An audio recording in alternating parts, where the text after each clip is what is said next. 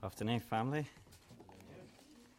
So, I take it you've all heard of the uh, famous George Wishart. Yeah?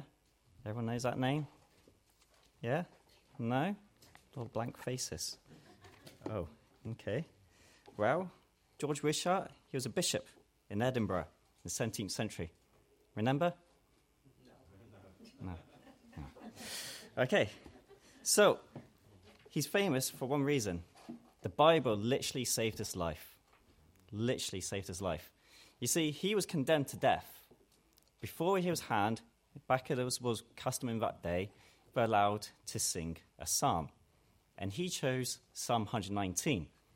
So as they were sitting in Psalm 119, lo and behold, his pardon arrived and his life was spared during the psalm. Can you imagine if he accidentally chose Psalm 117? All two verses of it. Like, no, no, no, the long one, the long one. so, Psalm 119. It's a fantastic psalm. And moral story choose that one. so, um, yeah, as Kevin said, so basically when Kevin was handing out the psalms, what we were going to cover this month, didn't really specify what part of Psalm 119. All he said is, Rob, you've already started it, so you might as well finish it. So I've already done verse uh, 1 to 8, which means I only got 168 verses to go. I figured if I spend a minute per verse, that's only what, about 168 minutes, 2.8 hours. So I hope you're ready. Um, I was hoping that we'd have a keyboard here, where you know we could have a mid-session interval where someone played the organ and popcorn and candy floss, teas and coffees. No keyboard. Anyone bring popcorn and candy floss? No. Okay, we won't do all 168 verses then. Seems we've got no mid session interval. Plan B then. Plan B was a great idea. I was just going to pick out a cool few verses, focus on those because there are some amazing verses in Psalm 119. But then I read a quote from Charles Spurgeon, which says, Many superficial readers have imagined that it harps on one string and abounds in pious repetitions and redundancies. But this arises from a shallowness of the reader's own mind. So, okay, I won't be doing that then. I was like, sorry, Lord. So, okay. So, and then he goes on, and Charles Spurgeon actually says, Those who have studied this divine hymn and carefully noted each line of it are amazed at the variety of profundity of the thought. Using only a few words, the writer has produced uh, presumptions and combinations of meaning which display his holy familiarity with this subject and the sanctified ingenuity of his mind, he never repeats himself. So, with that in mind, I figured, well, I'm going to just have to carry on from where I left off. So, last time, which is many months ago, I started uh, verse 1 to 8. So, today we will be only doing, don't worry, verses 1 to 9, uh, 16, sorry, verses 1 to 16, uh, 9 to 16, which is uh, titled Beth. So the Psalm 119 is uh, sectioned off into groups of eight. So we've done first eight, and we're going to do the next eight, which is Beth, the next letter of the Hebrew alphabet. And another main reason why I decided to do this was because Psalm 119 is actually a journey. You see, it starts off in verse 1 to 8, where it outlines our destination. And what's that destination? Is an undefiled, blessed life in Christ. It's Christ in you, living your life for Christ. That is our destination. And the rest of Psalm 119 then kind of explores an answer to one question. And the question which we'll be looking at in depth in verse 9 How can a young man cleanse his way? That's the question. And then the rest of Psalm 119 all focuses on answering that one question. So, We'll, we'll be taking the many twists and turns and navigating all the obstacles and the angry speed and Audi drivers on our journey. Yep, I know he's looking at the back there, Reese. but before we go on with our journey and exploring the answer to this one question, let's pray. So, Lord, we just pray that as we come before your holy word, We just pray that our hearts and minds will be open to hear what you have to say to us through your word. I pray that you'll just help me to just be that vessel that you've called me to be, to just faithfully teach your word, Lord. So, Lord, just pray for uh, your Holy Spirit to just work in through me and through our, all our hearts, Lord, as we just open up your word. In Jesus' name, amen. So, as I said, this psalm starts off with Christian. And you can see that by the very first word, which says, How? How? The big question. And the big question is linked very closely to verse 1. You look, verse 1 says, Blessed are the undefiled in the way. And the question is, how can a young man cleanse his way? So, the how question. But notice as well who this question is aimed at. What does it say? A young man? So, does that mean that all you ladies out there and no, slightly not so young men need to switch off and not listen? Not at all. If anything, you need to listen because all what we can learn from the psalm applies to every single one of us. And in fact, the main reason this probably says to young man is partly down to who potentially the writer was. See, some scholars believe that it was King David himself who wrote this psalm, that he actually wrote this as a form of instruction to his sons after him, giving them the experiences of his life and what a life he lived, and the lessons what he learned, he's passing on to his sons. And those are lessons for all of us to learn. But yet, in the same breath, I don't think it's coincidence that he says young men. Because young men who are married or going to be married, if your life is cleansed by the word of God, then don't you think that'll rub off on your family, on your wives and your children?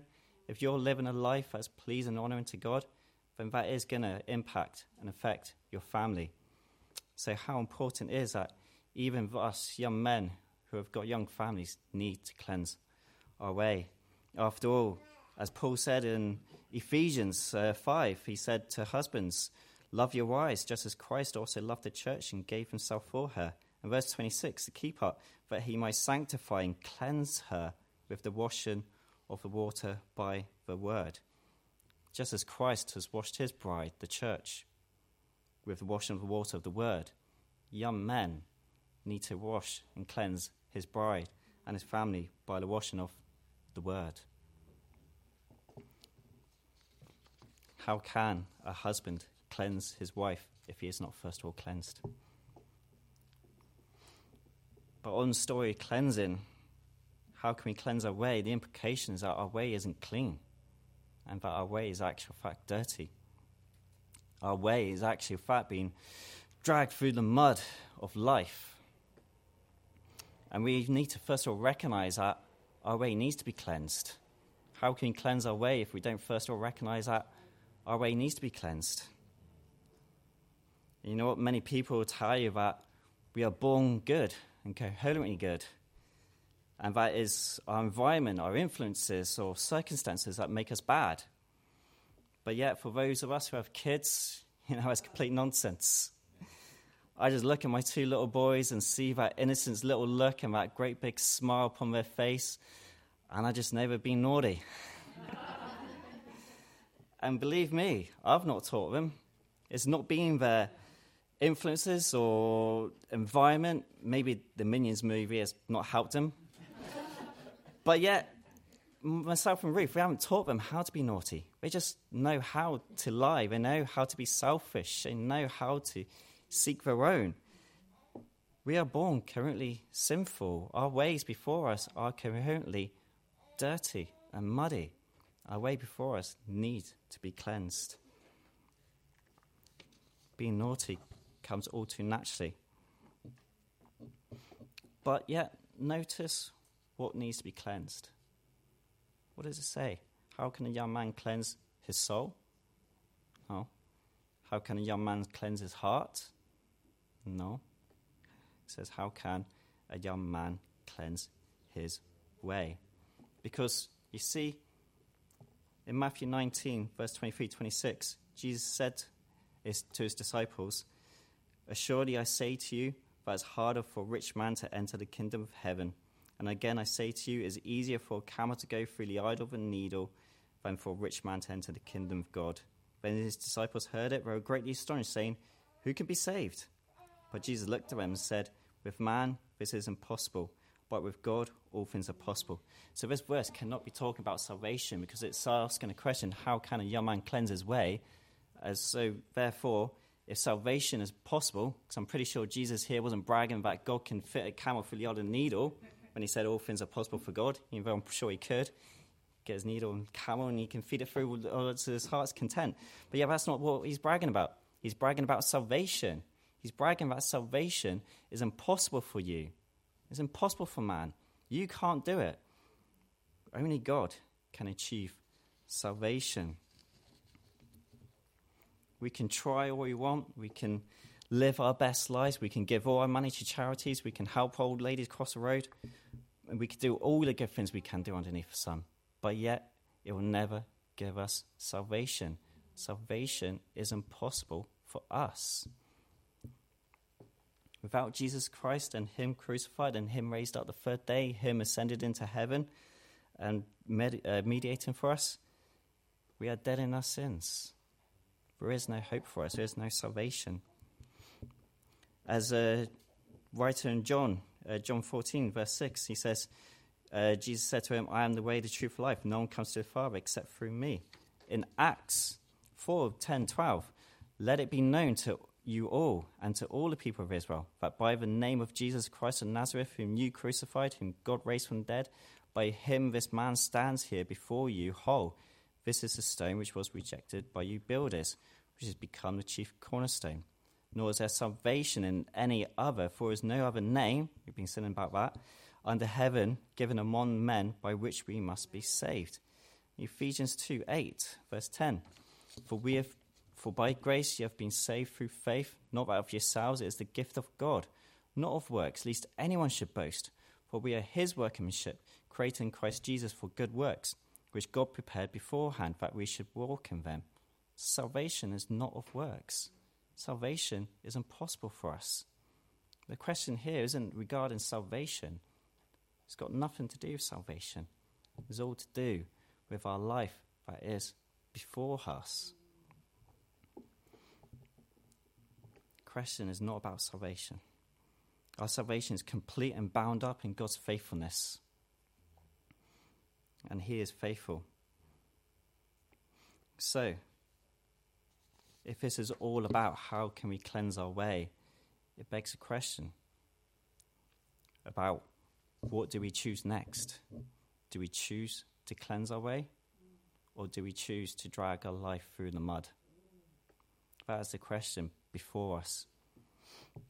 And I know I've been there, I've dragged my life through the mud, I've dragged it through the manure, I've lived a life of sin.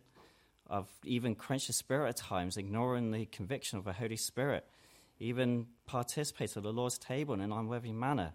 Praise be the Lord, He saved me from that. We can all choose to drag our lives through the mud, or we can choose to live our lives for God. That is a question which poses us here. What are we going to choose? To drag our lives through the mud or to cleanse our ways? And if you choose to live your life in the mud, believe me, it is nothing but emptiness and vanity and longing and wanting as you realize in the emptiness and the worthlessness of living your life for yourself.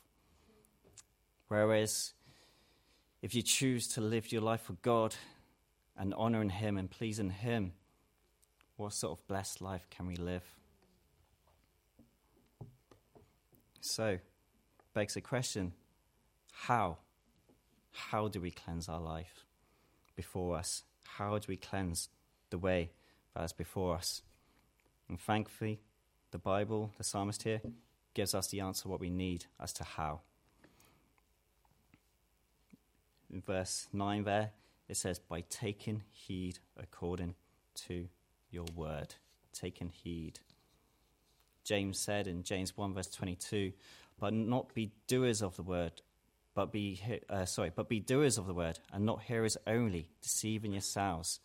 We need to take heed. We need to listen and do what the word of God tells us to do. begs the question well, what does the Word of God tell us to do? Like, if it tells us to do what the Word of God says, surely we've got to know what it actually says and what instructions it gives us. Well, here's a few Joshua 1, verse 7 to 9. Only be strong and very courageous, that you observe to do according to all the law which Moses my servant commanded you. Do not turn from it to the right hand or to the left, that you may prosper wherever you go. This book of the law shall not depart from your mouth. You shall meditate in it day and night, that you may observe to do according to all that's written in it. For then you will make your way prosperous, and then you will have good success. Have I not commanded you? Be strong of good courage. Do not be afraid, nor be dismayed, for Lord your God is with you wherever you go. So, uh, instruction there be strong of good courage. Meditate, fill your mind with words of God. Here's another instruction Proverbs 3, verse 5 and 6. Trust in Lord with all your heart. Lean not on your own understandings. In all your ways acknowledge him, and he shall direct your paths. Instruction there. Trust in God. Lean on God. How about Matthew 6, verse 33? But seek first the kingdom of God and his righteousness, and all these things shall be added unto you. Instruction there. Seek God. Ephesians 6:11 Put on the whole armor of God that ye may be able to stand against the wiles of the devil. Instruction there. Put on the armor of God. About Philippians 4:8 Finally, brethren, whatever things are true, whatever things are noble, whatever things are just, whatever things are pure, whatever things are lovely, whatever things are of good report, there's any virtue, if there's anything praiseworthy, meditate on these things. Fill your mind with good heavenly things. And finally, a great um, one here in Hebrews 12, verse 1 to 2. Therefore, also, since we are surrounded by such a great cloud of witness, let us lay aside every weight and the sin which so easily snares us. And let us run with endurance the race that is set before us, looking unto Jesus, the author and finisher of our faith, for who the joy that was set before him endured the cross, despising the shame, and is sat down on the right hand of God, or the throne of God. So the instruction there is lay aside the weights and the sins which so easily snares us, and look to Jesus. You see, the Word of God teaches us what we ought to do. It's not all about don't do this, don't do that, don't stay away from that, never go there. No, it's do this, do that, do this. It's a verb, it's a doing. It tells us what we need to do. It's basically saying it's not enough just not to do what's not, you know, bad, but you need to do what's right. You need to do what's good. And that is what we need to be doers of, is doing what the good things, what the Word of God tells us to do. It's about being strong in the Lord, trusting in the Lord, seeking the Lord, putting God's armor on, filling our minds with God's truths, and running our spiritual race and seeking Jesus. We simply need to listen to God's word and do God's work, word and taking heed to what he is saying. How can a young man cleanse his way? By taking heed to the word of God. And also, verse 10 with my whole heart I have sought you. How can a young man cleanse his way? By seeking God.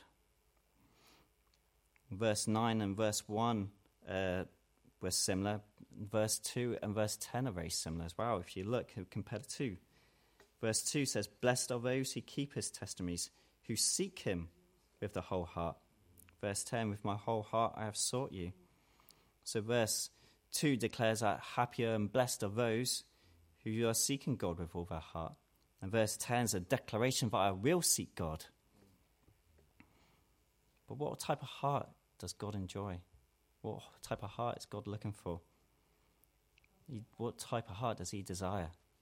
Does He desire a perfect heart, a sinless heart, and a pure heart? Yes, indeed, He does. But you know ask what He also delights in? It's a seeking heart, heart that seeks after Him. But yet, one thing we've got to remember Jeremiah 17 9. The heart is deceitful and above all things desperately wicked.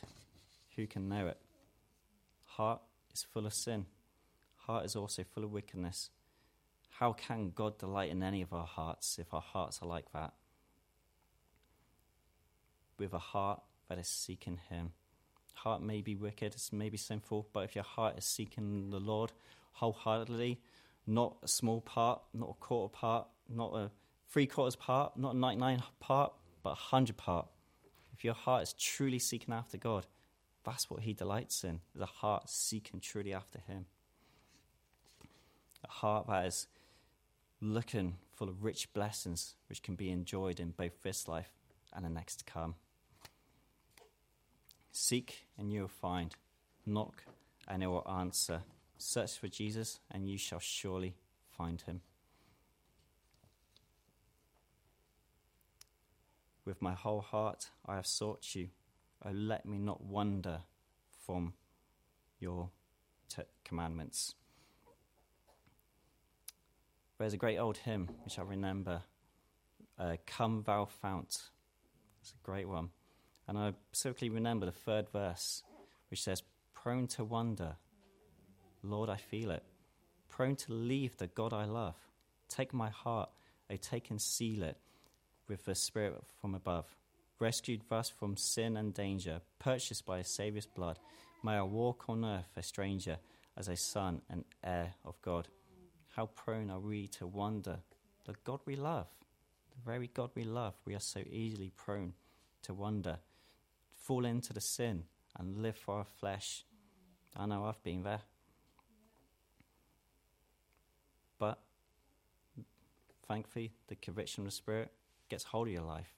And when you wonder, it brings you back and brings you back into that repentance where you then submit yourself unto Lord and follow Him. Our hearts may be wicked and deceitful. They may tell us that wandering from God's commandments isn't all that bad. They may tell us that the pleasure of sin is worth it, but yet that's only your heart lying to you. But next question is why do we wonder in the first place? Why do we wonder in the first place? If we love our God so much, why do we wonder? How do we stop from wondering?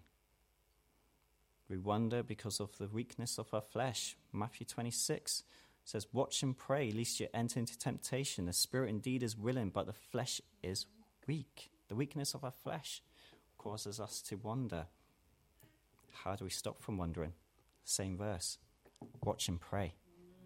Watch and pray. Because in ourselves we have no strength. But through Jesus Christ and his complete work, his victory, that He's already won upon the cross, forgiveness of our sins and crushing Satan and sin by the power of the Holy Spirit working in and through us, the, uh, and through the power of prayer, we may not wonder. How can a young man cleanse his way? Because your word I have hidden in my heart, that I may not sin against you. I've hidden your word in my heart. Dealing once again with our hearts, remember that once again our heart was born in sin. Psalm 51, verse 5. I was brought forth in iniquity, and in sin my mother conceived me. 1 Corinthians 15. Also in, is the resurrection of the dead. The body is sown in incorruption and is raised in incorruption. It is sown in dishonor and raised in glory, sown in weakness, raised in power. It is sown a natural body, it is raised a spiritual body, whereas a natural body and spiritual body. Basically, our sins, our hearts are born in sin. Our body is sown in corruption and dishonor and weakness. But when we repent from our sins and turn to Jesus and seek God as our Lord and Savior, our hearts are no longer hard our hearts are no longer shallow or crowded, but they are soft and tender. They are ready to be planted with and planted with the seed. What's the seed? The word of God. At the end of the day, what we fill our hearts with and fill our minds with will determine how we grow, how we grow spiritually. So if we fill with our hearts with God's word, we will be fruitful. As Matthew 12 in verse 34 35 says, For out of the abundance of the heart the mouth speaks. As a good man out of the good treasure of his heart brings forth good things, and an evil man out of the evil treasures brings forth evil things. If you have God's word hid in your hearts, your mouth will reflect that. Your life will reflect that. Everything you do will reflect that Jesus Christ is in your heart. Pastor Barry Ford of Calvary Chapel Portsmouth, he wrote a book on the book of Psalm 119 uh, called, titled Walking the Way. He said this If we have the roadmap of God's word preloaded into our hearts, that becomes our first choice. If, however, we neglect God's word, we will default to the sinful nature because although God creates in us a clean heart, as mentioned in Psalm 51, verse 10, the mind still needs to be transformed, as in Romans 12, verse 1 and 2. And if we do not put our hearts through our minds God's word, we will revert to the old nature we are so familiar with. In other words, filling our hearts with God's word is not a one time event because you'll soon easily revert back to that old nature. You'll soon revert back to what you used to know. Filling our hearts with God's word is a continual process. What does Psalm 1 say? Blessed is the man who meditates in the word day and night. We need to continually be in God's word, hiding it in our hearts, making it our treasure in our hearts. And in doing so, as I said already, we'll become fruitful. Matthew 13, verse 23, a parable of sower. You know, wow. And what's the good seed like? But he who receives seed on the gro- ground is he who hears the word and understands it, who indeed bears fruit and produces some hundredfold, some sixty, some thirty. I've always been baffled about the numbers there at the end. What are numbers about? But when I realized it's the quantity of the fruit in your life from the Word of God being sowed in your heart. If you got the Word of God sown in your heart, you're going to produce massive amount of fruit in your life. We'll be fruitful if our heart is full of God's Word. Question is, if our hearts are full of God's Word, are we more likely to sin or less likely to sin? I'm not saying we're never going to sin again because we will until we get to heaven. But yet, if we are feeding the spirit and not the flesh, we could be less likely to fulfill the lusts of the flesh, as mentioned in Galatians 5:16. So how can a young man cleanse his way? By hiding the word of God in his heart, that he might not sin against you. Blessed are you, O Lord. Blessed are you, O Yahweh, which is used here. Which is interesting because normally the greater blesses the lesser. But here the psalmist is blessing God, meaning he's actually just praising and worshipping God. And as we dive deeper into God's holy word, won't our hearts be full of praise and worship of God? Won't we be praise and worship Him for His perfect revelation of Himself through His word? Won't we be praise and worship Him for His perfect instruction what He's given us through His Word. Won't we be praising and worship Him because of His perfect hope, what we have been given through His Word. How much we have got to praise and worship God for what's writ- revealed to us through His holy Word. Blessed are you, O Lord. Teach me your statutes. How can a young man cleanse his way? By being taught his statutes. But notice he was asking to be taught by God. He's talking directly to God. You see, receiving solid Bible teaching is vital and is important for your spiritual growth. Without it, you, your spirit will struggle. You, we need our spiritual food. But yet, the psalmist here says, Lord, teach me. So, yes, we need to be taught on a weekly basis from here, the pulpit, God's spiritual truths. But yet at the same time, why don't we ask God to teach us his truths? You may be wondering, well, how do I do that? How do I, you know, ask God to teach me? How, where do I even begin? Well, first of all, pray. You pray to God. When you open up His Word, you ask Him to speak to your heart, reveal to Him the truths that are written in it. And next thing you do is read and read and read and read and read and read. But don't get me wrong, I'm not saying start Genesis and go through to Revelation. Do do that, but not in this circumstance. What I'm saying is pick a verse, pick a section, pick a chapter, and read that over and over and over and over again. Essentially, that's what we all do. When we come to study a passage for teaching you, we'll pick, take the uh, section of scripture and we'll read it and read it and read it and read it as many times as we can. can. We'll reread that portion of scripture. Why? Because you're filling your mind with the script, word of God. In your mind becomes full of it. You'll then start asking questions. Well, who, what, where, when, why? And they will just naturally come flooding into your mind as you read and read and read your scripture. So, what I'm saying is that anyone can do this. Anyone can come to God's word and study it and meditate it and be taught by God. It's not something just reserved for pastors or those who teach God's words. It's something that's available to all of us. We just need to pray and constantly just read and read and read God's word and let it speak to us. And on that note, I just want to say that in James 3, verse 1, there is a warning which does say, Not many of you become teachers, then we shall receive a stricter judgment. Of those who do teach God's word, we will receive a stricter judgment.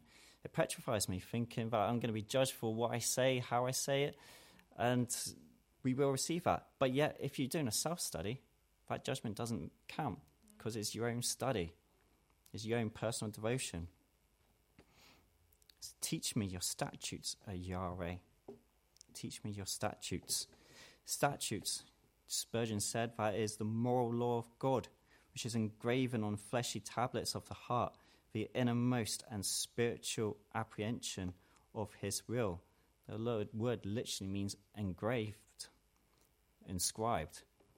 So, God's statutes were originally inscribed and engraved on stone and papyrus, now engraved on our hearts. But yet, there's another thing what we've got to think of. Does it say? Blessed are you, O Lord. Teach me statutes. How can God teach you your statutes if you're not teachable? You need to be teachable. You see, it doesn't matter how long you've been a Christian, it doesn't matter how much knowledge you may have or how much you've explored God's word, you always need to be teachable.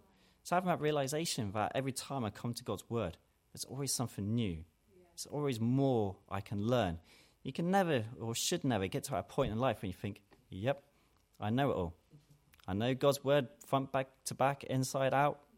I know it all. There's nothing more I can learn. There's always more to be learnt when you come to God's word. We always need to be teachable. How can a young man cleanse his way? With my lips I have declared all with judgments of your mouth. God has spoken his judgments. We meditate on those judgments. We fill our hearts with those uh, judgments. We live out those judgments. We be doers of those judgments. And what becomes inevitable next? We become talkers of his judgments. We talk about his God's word. We share his God's uh, his word. We speak his love and mercy and grace to those around us. Pastor Steve once said that God's word is a book about God's plan of redemption for the world. How we need to share that plan of redemption for the world. With my lips, I have declared all the judgments of your mouth. Now, there's another thing with declaring God's words out loud. If you want to try and remember something, get something stuck in your head, what's the best way to do it? Before text message. You talk, you repeat it, you say it out loud. And if you say it loud, it comes ingrained in your mind as you repeat it over and over again.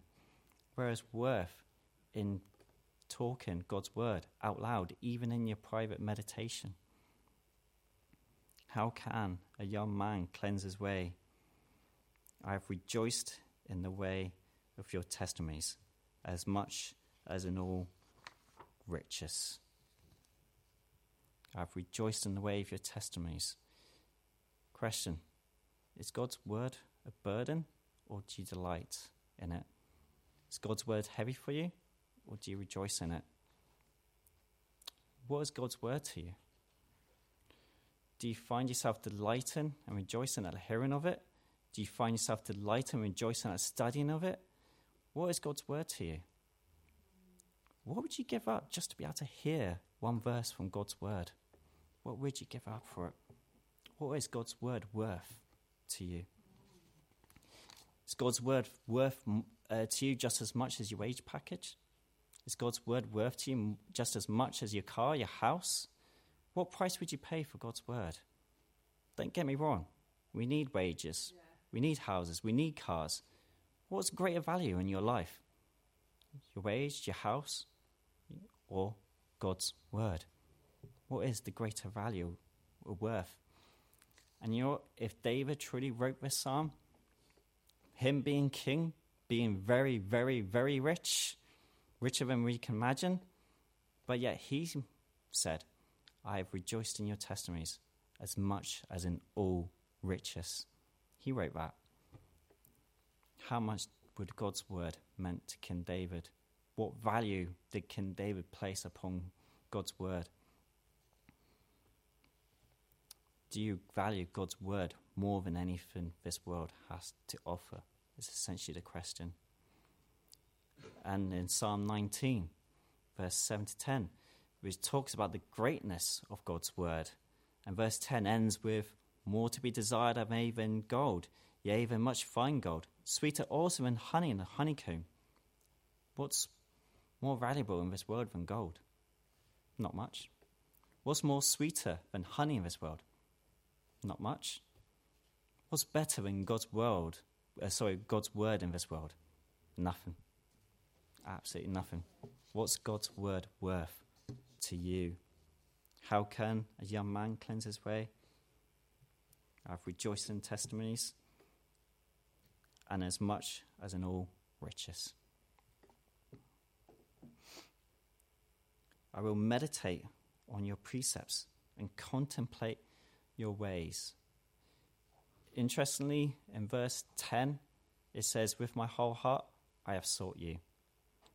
In verse 11, it says, I have hidden in my heart. Verse 13, with my lips I have declared.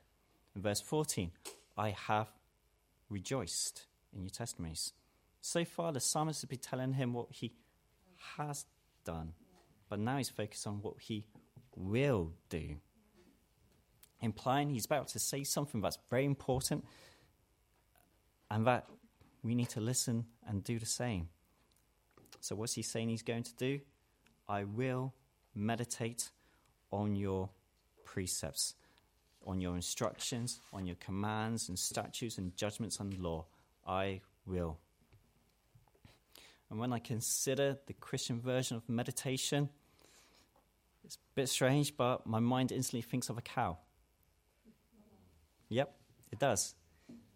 I googled this. Use my old friend Google.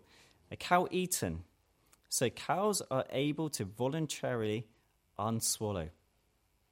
It's a nice picture, I know. But cows are voluntarily able to unswallow their food. This process of swallowing and unswallowing and re-chewing and re-swallowing is called rumination, I think. Or more commonly, chewing the cud. And this process enables a cow to chew the grass more completely, which improves digestion. So now you're wondering, hopefully some of you have sussed it out, but some of you may still be wondering, why is he talking about a cow for?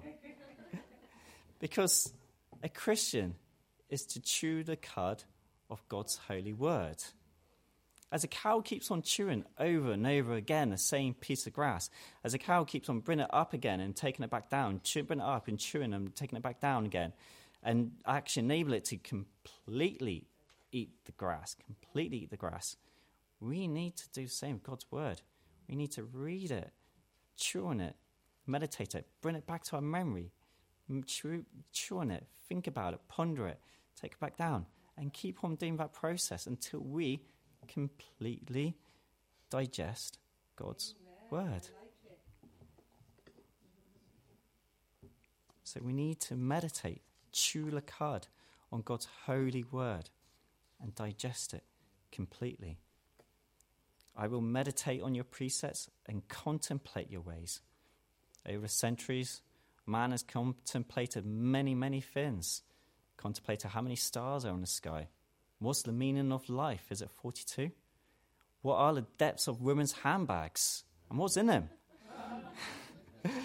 there are many questions what man has complimented, contemplated over the years. But only if man would contemplate on God's word as he does on earthly matters. I'm like, how blessed can you be by contemplating what's in a woman's handbag? Not very. How, com- how blessed are you going to be and contemplate on God's word? Very. very. The contemplation of God's word can be edifying, strengthening, encouraging, convicting, teaching, directing, and cleansing. Meditate, ponder, look into God's wonderful word, and be blessed as you are built up. For what happens then in verse 16? I will delight myself in your statutes. I will not forget your word.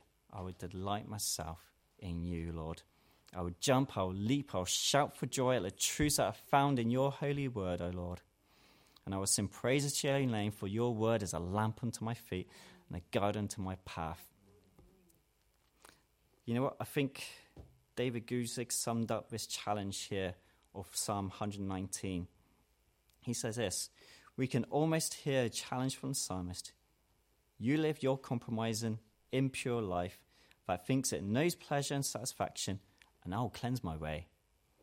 And I'll give the fullness of my life to God and His word, and we'll see who is more blessed. We will see who is more happy. We will see who lives a more fulfilled life. And that is the challenge of Psalm 119. How can a young man cleanse his way? Cleansing your way means that life's not going to be tough, dull, boring, even maybe slightly tough, but yet it'll be blessed, happy, fulfilled as you cleanse your way.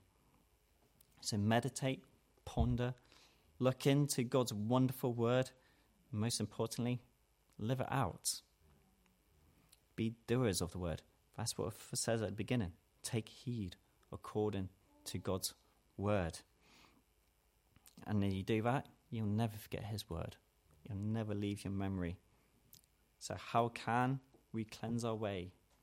By being doers of God's word, by seeking God with all our heart, by praying that we don't wander from his heart, by filling our hearts with God's word, by being teachable with God's word, by proclaiming God's word, by considering the value of God's word and chewing the cud of God's word, by contemplating God's word, and by delighting ourselves in God's word. That is how we cleanse our way. Now take heed to its instructions. Amen. Amen. Let's pray. Father, we just thank you and praise you that you have given us your word, that we can come and study and meditate upon it, Lord. But Lord, as that question says, how can we cleanse our way? And Lord, I pray that may we choose to cleanse our way, to make our way pure and holy before you, to honor you and glorify you, Lord. Because, Lord, what a blessed and fulfilled life that we can enjoy and living in obedience to your word, Lord. Because, Lord, we know the alternative it's just a vain and empty life, Lord. So, Lord, may we choose today to cleanse our way before you, Lord. In Jesus' name, amen.